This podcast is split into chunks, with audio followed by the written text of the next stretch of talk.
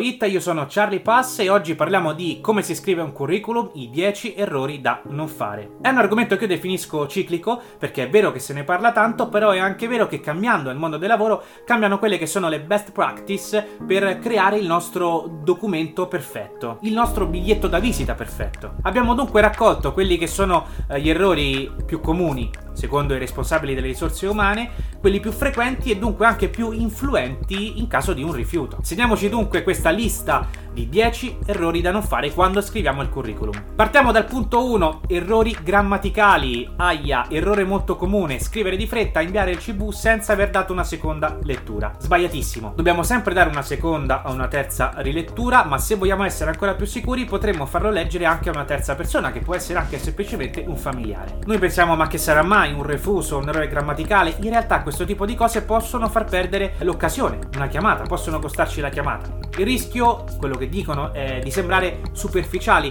e parliamoci chiaro, come primo impatto la superficialità non è una caratteristica che ci permette di emergere o essere scelti tra tanti. Sembra una banalità il punto numero 2, ma è uno degli errori più comuni non mettere i propri contatti oppure metterli vecchi. Quindi mi raccomando, non fate questo errore veramente semplice, non facciamo questo errore, mettiamo i contatti soprattutto aggiornati e un'altra cosa che mi collego, attenzione all'indirizzo email che non sia troppo stravagante. Allora, per chi è della mia generazione, diciamo che il nickname che usavamo con MSN non va bene. Sarebbe meglio utilizzare un indirizzo tipo nome.cognome, ma in ogni caso l'importante è che non sia troppo bizzarro. Punto numero 4, questa è una cosa che nel tempo per esempio è cambiata, attenzione a scrivere informazioni personali non richieste. Dunque, se non viene richiesto esplicitamente, non inseriamo informazioni non in linea con la posizione ricercata o addirittura non necessarie. Eh, questo è un rischio che corre soprattutto chi non ha molta esperienza e o ha poche o è giovane, quindi per rimpolpare un pochettino, ma è un'arma a doppio taglio. Questi particolari potrebbero risultare poco interessanti,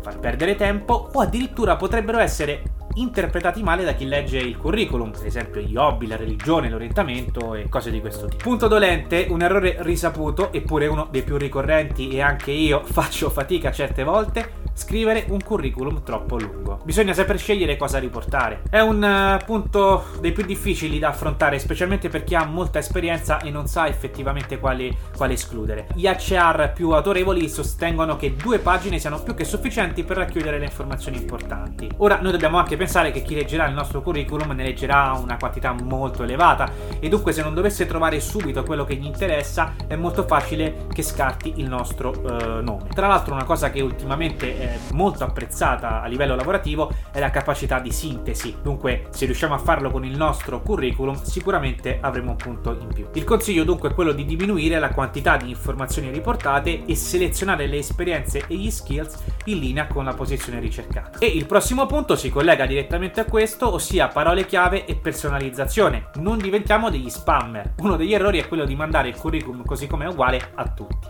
Sbagliato, errore, lo so, è difficile, è faticoso, però è necessario. Un curriculum ben scritto potrebbe non bastare, per cui dobbiamo essere bravi, personalizzare eh, il documento in base alla, all'annuncio per cui ci stiamo candidando. Un consiglio potrebbe essere quello di creare un, un curriculum di base e personalizzarlo di volta in volta in relazione alla posizione per cui stiamo mandando appunto il nostro curriculum. Altro punto importante, anche se prima abbiamo iniziato ad anticipare questa cosa del messaggio che diamo all'inizio, ossia scrivere il curriculum in modo disordinato. Allora, partiamo da un presupposto. Eh, scrivere in maniera ordinata il curriculum e inviarlo manda già un primo messaggio, ossia la nostra capacità di organizzazione. Al contrario, inserire le proprie esperienze in maniera approssimativa potrebbe trasmettere un senso di trascuratezza e noncuranza e come avevamo già anticipato sono due caratteristiche non molto apprezzate quando si sta cercando una risorsa da inserire nella propria azienda. Inoltre, proprio sotto un punto di vista pratico, costruire cronologicamente la propria storia lavorativa facilita in realtà il compito del recruiter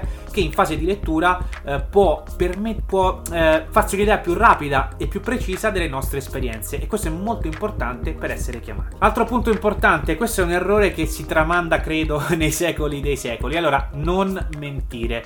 Le bugie hanno le gambe corte, specialmente quelle che noi scriviamo sul nostro curriculum. Dobbiamo essere sinceri. A questo punto è meglio dichiarare di non saper fare una cosa, ma sottolineare che si ha la voglia e la determinazione per impararla. Questo è molto più importante.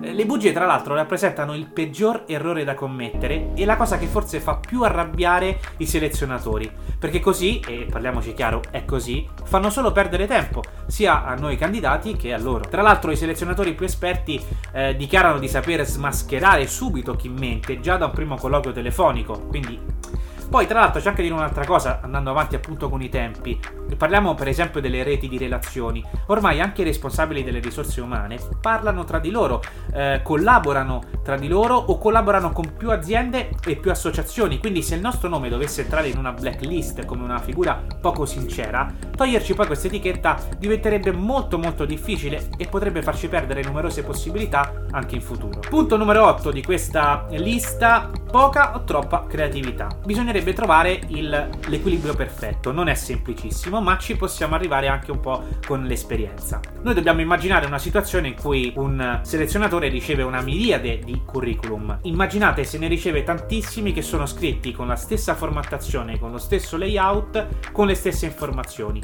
Qual è la probabilità che venga scartato? È molto alta, ovviamente. Dunque, dobbiamo trovare delle soluzioni alternative. Possiamo provare a cercare stesso in rete dei layout più moderni o particolari, eh, cercando però di mantenere uno stile professionale. Ovviamente non c'è bisogno forse che lo dica, ma diciamolo, questo può variare in base alla posizione per cui ci stiamo candidando, no? Se siamo dei grafici o dei programmatori, potremmo ovviamente usare un pochino di più. Ricordiamo, al contrario, che il caro e vecchio Europass i primi che io per esempio mandavo, non è consigliato a meno che non esplicitamente richiesto in fase di selezione. Punto numero 9 di questa lista che a me fa un po' ridere, ma in realtà è considerato, eh, anzi dicono che sia un errore molte volte presente, attenzione alla fotografia. L'immagine profilo di Instagram potrebbe non andare bene. Questo il titolo di questo punto già dice tutto. Allora, escludiamo chiaramente da queste analisi i curriculum artistici, no? Perché sappiamo che questi si vivono in maniera differente se vuoi fare l'attore, ma è un altro discorso. Se ci stiamo candidando per una qualsiasi altra posizione, l'eventuale foto deve ovviamente rispecchiare il nostro lato professionale. No a foto in costume, a foto di gruppo, pose sexy, selfie, foto con filtri o qualsiasi altra cosa che andrebbe bene per il nostro profilo Instagram. E anche lì dovremmo vederlo, dipende. Sembra appunto che molti curricula vengano scartati proprio per questo motivo, per esempio l'abuso di foto non coerenti o addirittura sproporzionate rispetto al resto del testo. Una foto gigante che stai al mare, no, non va bene. Quindi l'inserimento della fotografia, tra l'altro, non è obbligatorio. Facciamo attenzione eh, a inserirla con parsimonia oppure solo quando esplicitamente richiesta. In generale, comunque, deve essere piccolina. Char consigliano che sia o primo piano o mezzo busto, con sfondo neutro o in situazioni lavorative, ma senza esagerazioni. Per esempio, una foto della laurea va bene, però magari non deve essere quella con eh, la corona d'alloro in testa oppure eh, i coriandoli che cascano dal cielo. Comunque con neutralità. Concludiamo con l'ultimo punto, inviare più curriculum per la stessa posizione. Questo è più un errore operativo che di forma. Non bisogna inviare il curriculum su più canali per candidarci nello stesso posto. Andiamo a fare un esempio. Se rispondiamo a un annuncio su LinkedIn, non serve poi mandare il documento anche via mail, posta, fax o recandoci di persona in azienda. Perché il rischio, e voi capirete bene, è di apparire scortesi e invadenti. Dunque, se vogliamo essere sicuri che il curriculum sia arrivato a destinazione e questo è più che legittimo, è meglio chiamare e chiedere se la candidatura è stata ricevuta.